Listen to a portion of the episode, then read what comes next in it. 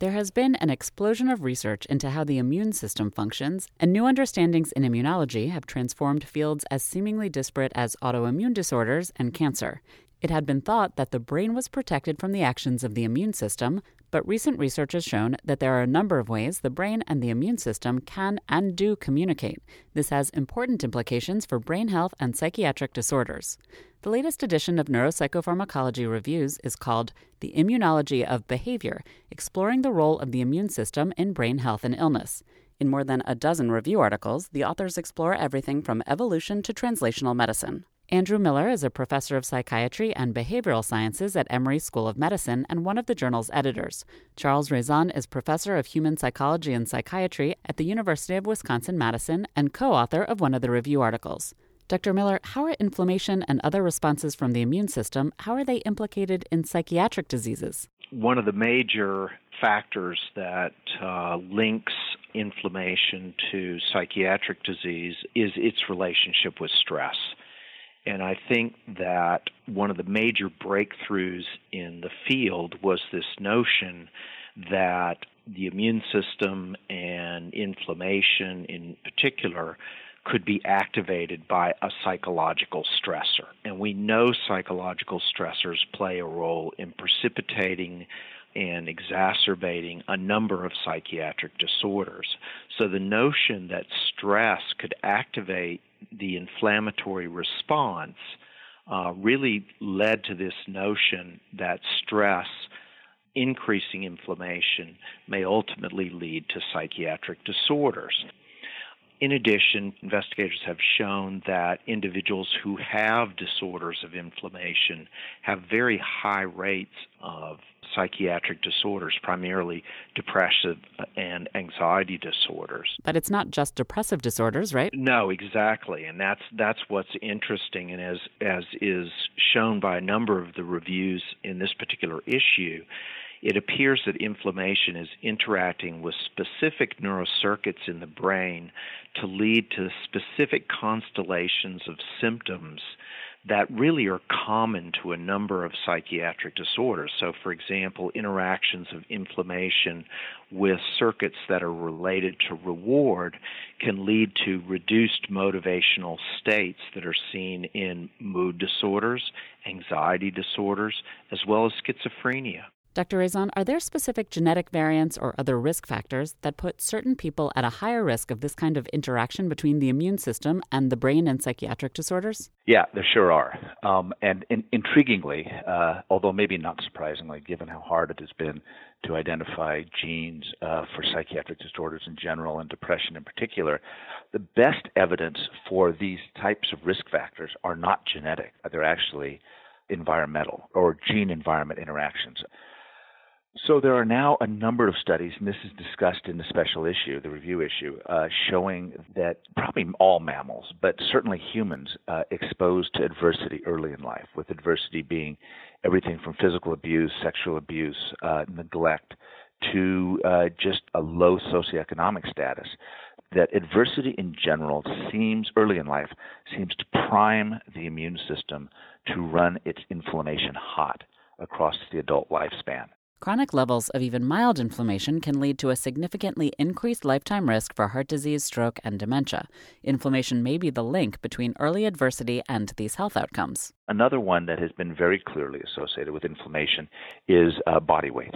And, and, so obesity uh, and increasing body mass index is a big, big driver of, of inflammatory cytokines and from several mechanisms. Some of these cytokines can actually be produced by fat cells.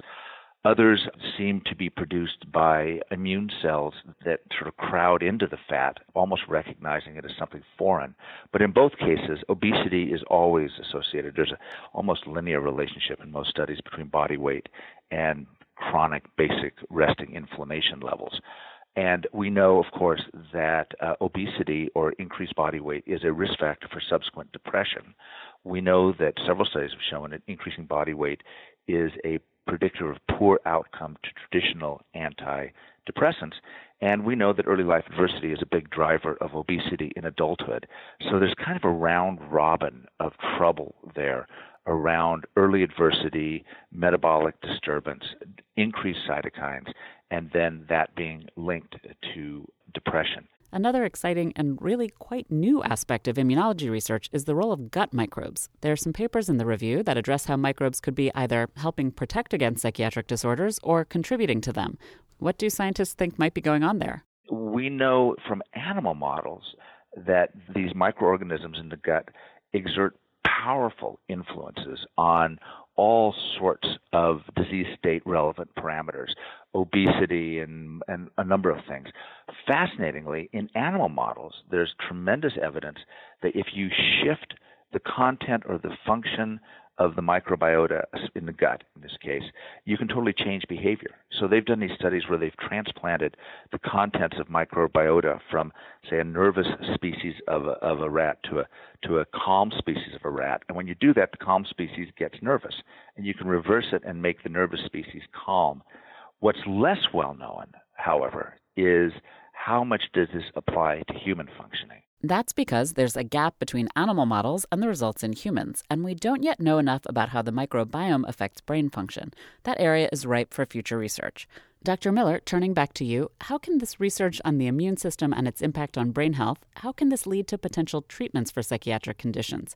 In the review, authors describe how various neural circuits in the brain are affected by inflammation, including the reward circuits and others involved with anxiety.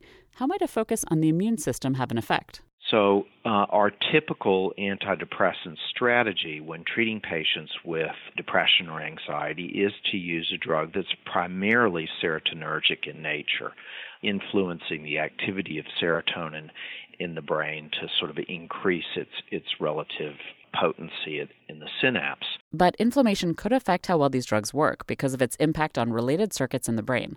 So, understanding inflammation could help doctors tailor treatments. That could lead to novel treatments for depression, anxiety, schizophrenia in patients with high inflammation and treating those individuals with drugs that block inflammation. Now, most of the drugs that are currently avail- available carry a, a fairly significant side effect burden, largely in the form of, of putting people at risk for developing infection. And you're really then looking at the trade off between the risks that are involved, the risk for a serious development of a serious infection, versus the benefit of potentially improving someone's mental condition. Those are the kinds of things that will have to be wrestled with Dr. Miller and Dr. Raison, this is still quite a new field. What avenues of research do you think still lie ahead? Dr. Miller? I think one of the biggest limitations that we have at this moment is the ability to identify and measure inflammation in the brain given that at the end of the day, the most important aspect of the effects of inflammation on the brain is the activation of relevant immune cells in the brain, microglia and macrophages and other cell types. And we don't have at this point sensitive enough uh, neuroimaging strategies to identify inflammation in the brain. And I think the field would make huge leaps forward if we could develop uh, novel technologies that allow us to measure inflammation in the brain. Dr. Raison? Well, I think one of the really important things is to get a better sense of what it is in the immune system that is actually driving brain and behavior. So, you know, we tend to throw around words like inflammation as if it's one thing or as if we really understood what it is. And in fact, we know that the immune system is probably just about as complicated as the brain. And one of the challenges for those of us that are interested in looking at the immune system and the brain as one larger integrated organ that's highly relevant for behavior is to bring that level of sort of detail and mechanistic precision to the understanding of what it is about immune responses that are driving specific behaviors or protecting against specific behaviors. There's really a lot in that domain we we don't understand yet. The latest edition of Neuropsychopharmacology Reviews is called The Immunology of Behavior, exploring the role of the immune system in brain health and illness. For a list of the papers covered in this reviews issue, as well as the full editorial introduction, go to www.nature.com/nppr. I'm Cynthia Graber.